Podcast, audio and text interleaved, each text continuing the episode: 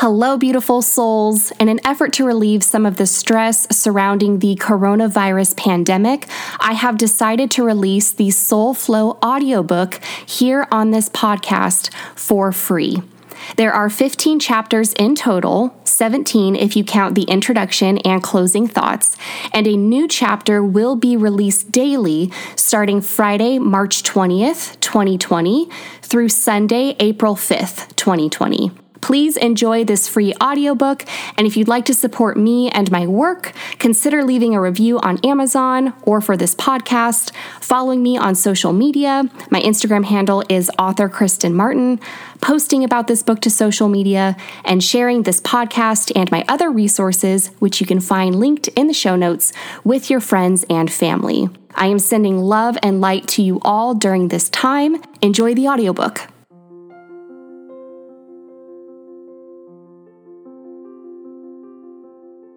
Chapter 8 The Guilt Complex.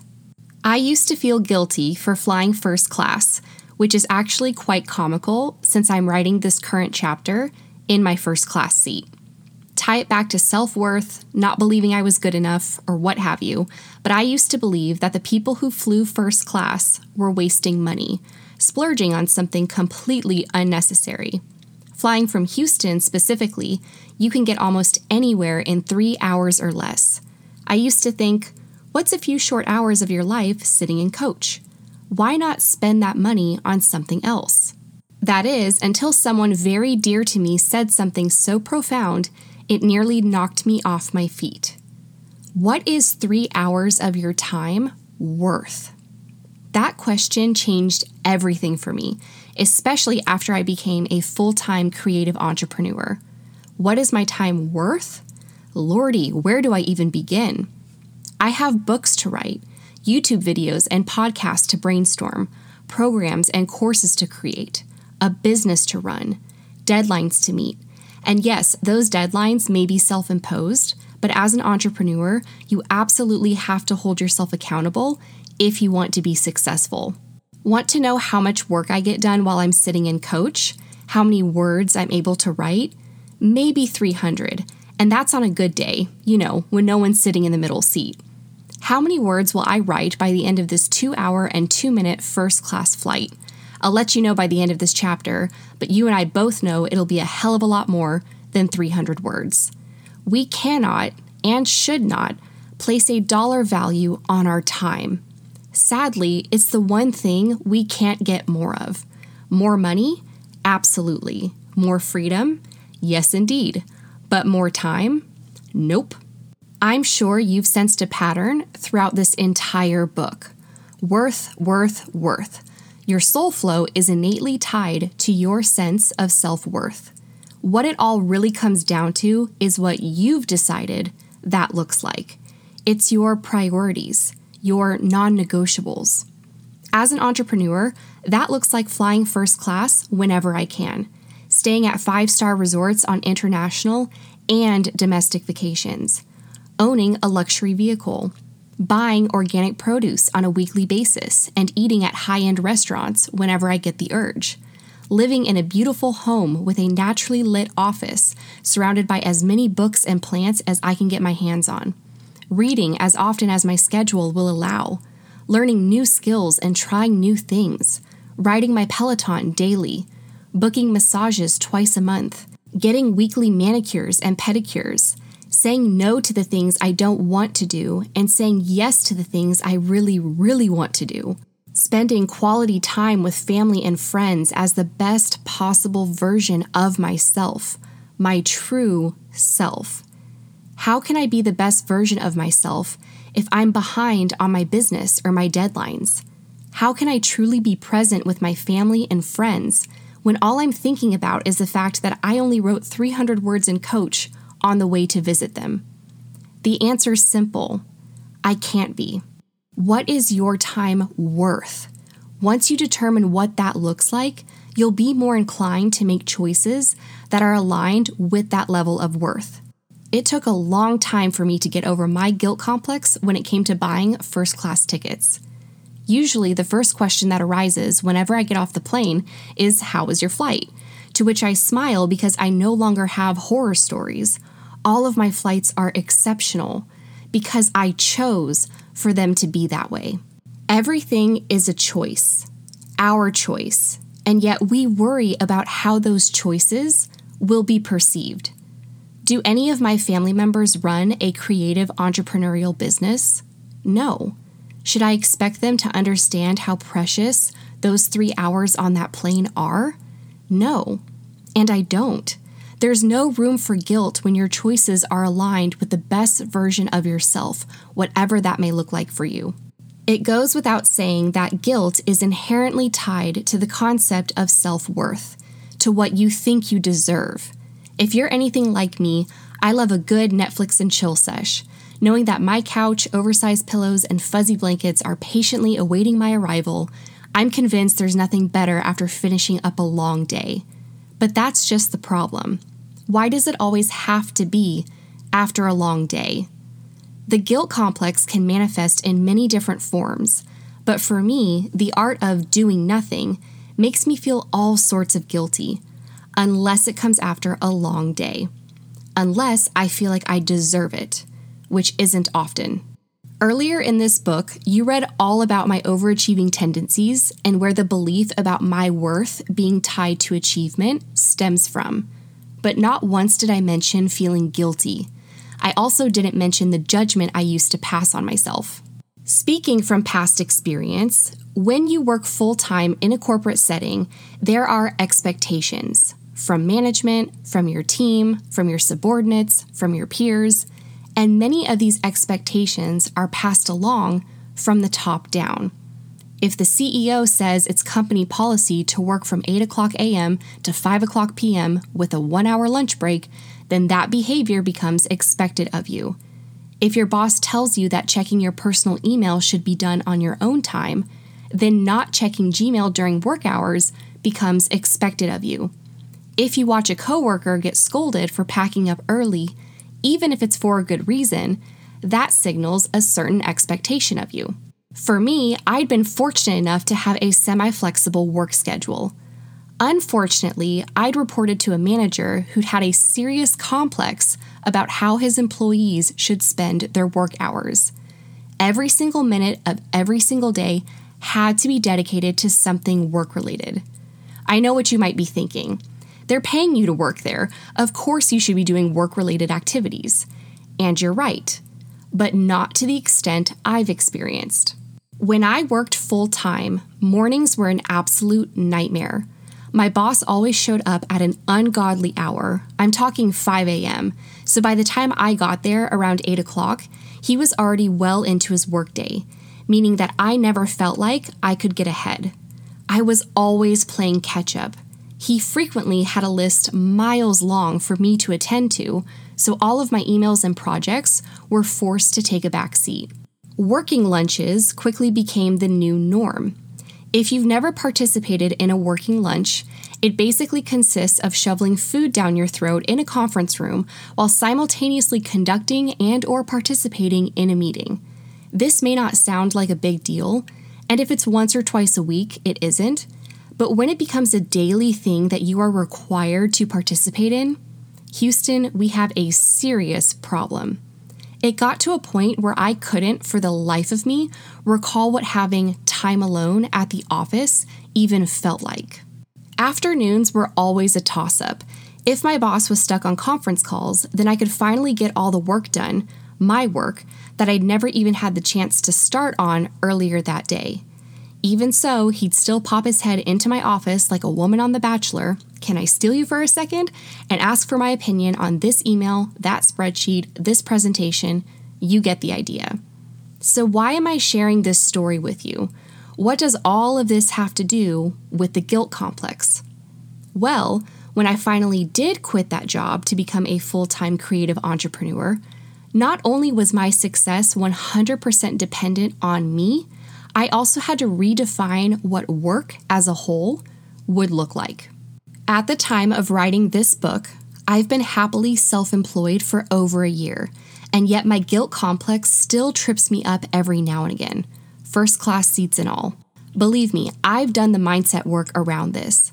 I know where my overachievement stems from, and I also know that it directly ties into my feeling guilty for taking breaks and having rest days. If I'm not achieving, then I'm not doing. And if I'm not doing, then I'm just being. And being is lazy, except it's not. Guilt is undeniably linked to fear of judgment and or shame. My entire life, from my childhood all the way through my corporate career, I'd been taught that not doing things was shameful, that people who didn't do things were lazy. Those were the types of people who would never get ahead in life. Talk about an overachiever's worst nightmare. To combat this, do, do, do. Keep doing more and more and more until you can't possibly fall under the same umbrella as a lazy person. Ah, look, the judgment disorder makes yet another unscheduled appearance. Not surprisingly, my guilt complex hit its peak the entire month after I'd quit my full time corporate gig. I'd wake up each morning excited to start my day, but there was always an underlying feeling of guilt.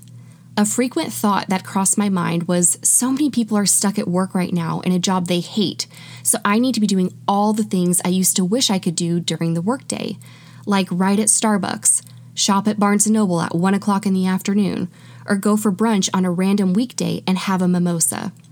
It was as if, all of a sudden, I felt guilty for all the things I potentially could be missing out on now that I wasn't constrained by a typical 9 to 5 job. For years, all I'd wanted was freedom, but as soon as I got it, I then felt guilty for having it, and guilty if I didn't make the most of it. Friends, there's so much we can feel guilty for. We can feel guilty for forgetting to call our friends back, canceling on brunch at your mother in law's, not ticking off all the boxes on your to do list, making a mistake or two, taking time for yourself.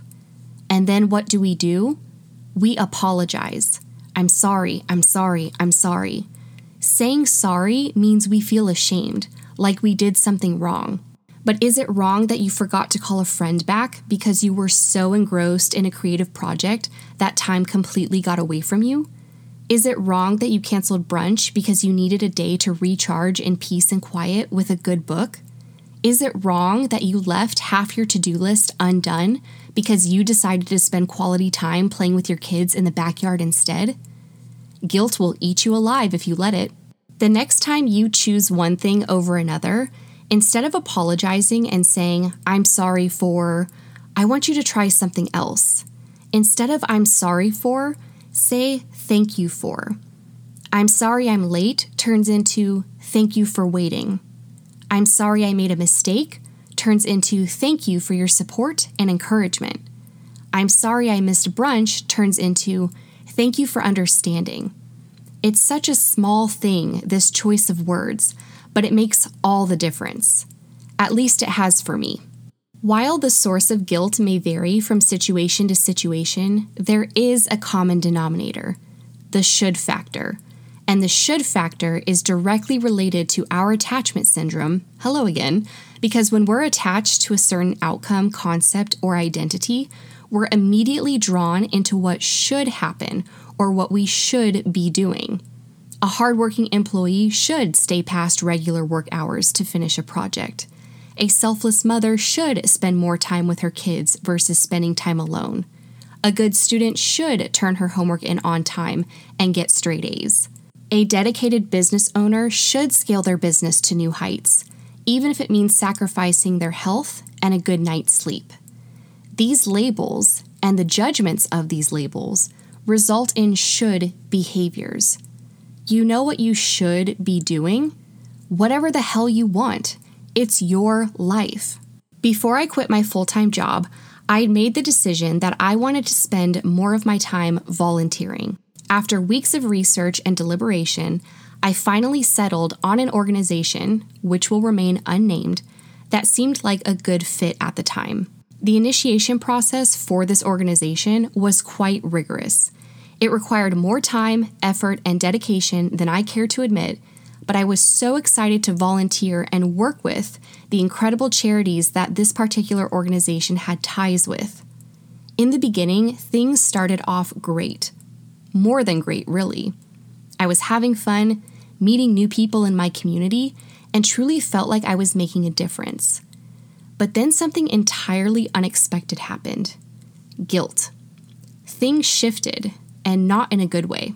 Requirements became more stringent, the organizational structure changed, and what once felt like volunteering turned into a bureaucratic race for who could peg more hours, more donors, more money. I felt as though I'd been thrust into a political campaign for no one's gain other than the elusive pockets that seemed to sink deeper and deeper. Sign in, sign out, check in, check out, this many hours for this type of volunteering, that many hours for that type of fundraiser. The guilt would pile up with each box I checked, with each timestamp I wrote on those damn clipboards. Were we volunteering out of the goodness of our hearts or aiming to do good in a way that in fact wasn't good for anybody? Volunteers were disgruntled. Those receiving our help weren't grateful. And all that seemed to matter was how much money we could raise. If I just wanted to give money, I would have gladly written a check and been on my merry little way. But that's not what I'd signed up for. Giving my time, my precious, precious time, that's all I'd wanted. How sad it is to develop guilt around giving. That's exactly what happened to me. I knew what I had to do. I quit. I now volunteer on my own time as an individual, not as part of an organization, and the difference it's made is tenfold. I've been able to get back to the spirit of giving, helping others, being of service, all the things that had gotten so twisted when a volunteer organization tried to become something it never should have wanted to be in the first place. The way in which I gave my time while in that organization was not aligned with me, with who I am as a person. It also wasn't aligned with the person I envisioned myself becoming. So I let it go. And I didn't feel an ounce of guilt in doing so. In what areas of your life do you feel a sense of guilt? What should story are you playing every day? Does it feel right? Soul flow dies in the wake of should. Should I do this? Should I do that? The should doesn't matter because it was designed for and by the external. Here's a label, a title, an identity. This is what it looks like, and this is what you should do if you want to become that. Some people might think I should have stayed in my corporate job, that I should have stayed in Arizona instead of moving to Texas, that I should have pursued traditional publishing instead of self publishing, that I should have waited to do this thing or not pursued that thing or blah, blah, blah, that I should do something, and then when I decide not to, I should feel guilty about it. How about no? Not now, not today, not ever. I'm done with should. I'm done with guilt. If I had listened to all the shoulds, where would I be now? It certainly wouldn't be here. And here is pretty damn great. P.S. This first class seat really paid off. That's 2,801 words in the bag. Reflection What should stories do you find yourself falling prey to? In what situations or around what people do you feel like you should act a certain way? What choices have you made in line with should, and why did you act on those? Was there a time in your past where you made your own choices and were made to feel ashamed? The next time you feel guilty, take a moment to stop what you're doing or excuse yourself from a situation and pinpoint why you feel that guilt rising. If there's someone in your life who's constantly making you feel this way, it might be time to have a frank conversation with them. If it's all in your head, then give yourself permission to not feel guilty. How will you commit to overcoming your guilt complex? Think of some positive affirmations and keep them handy.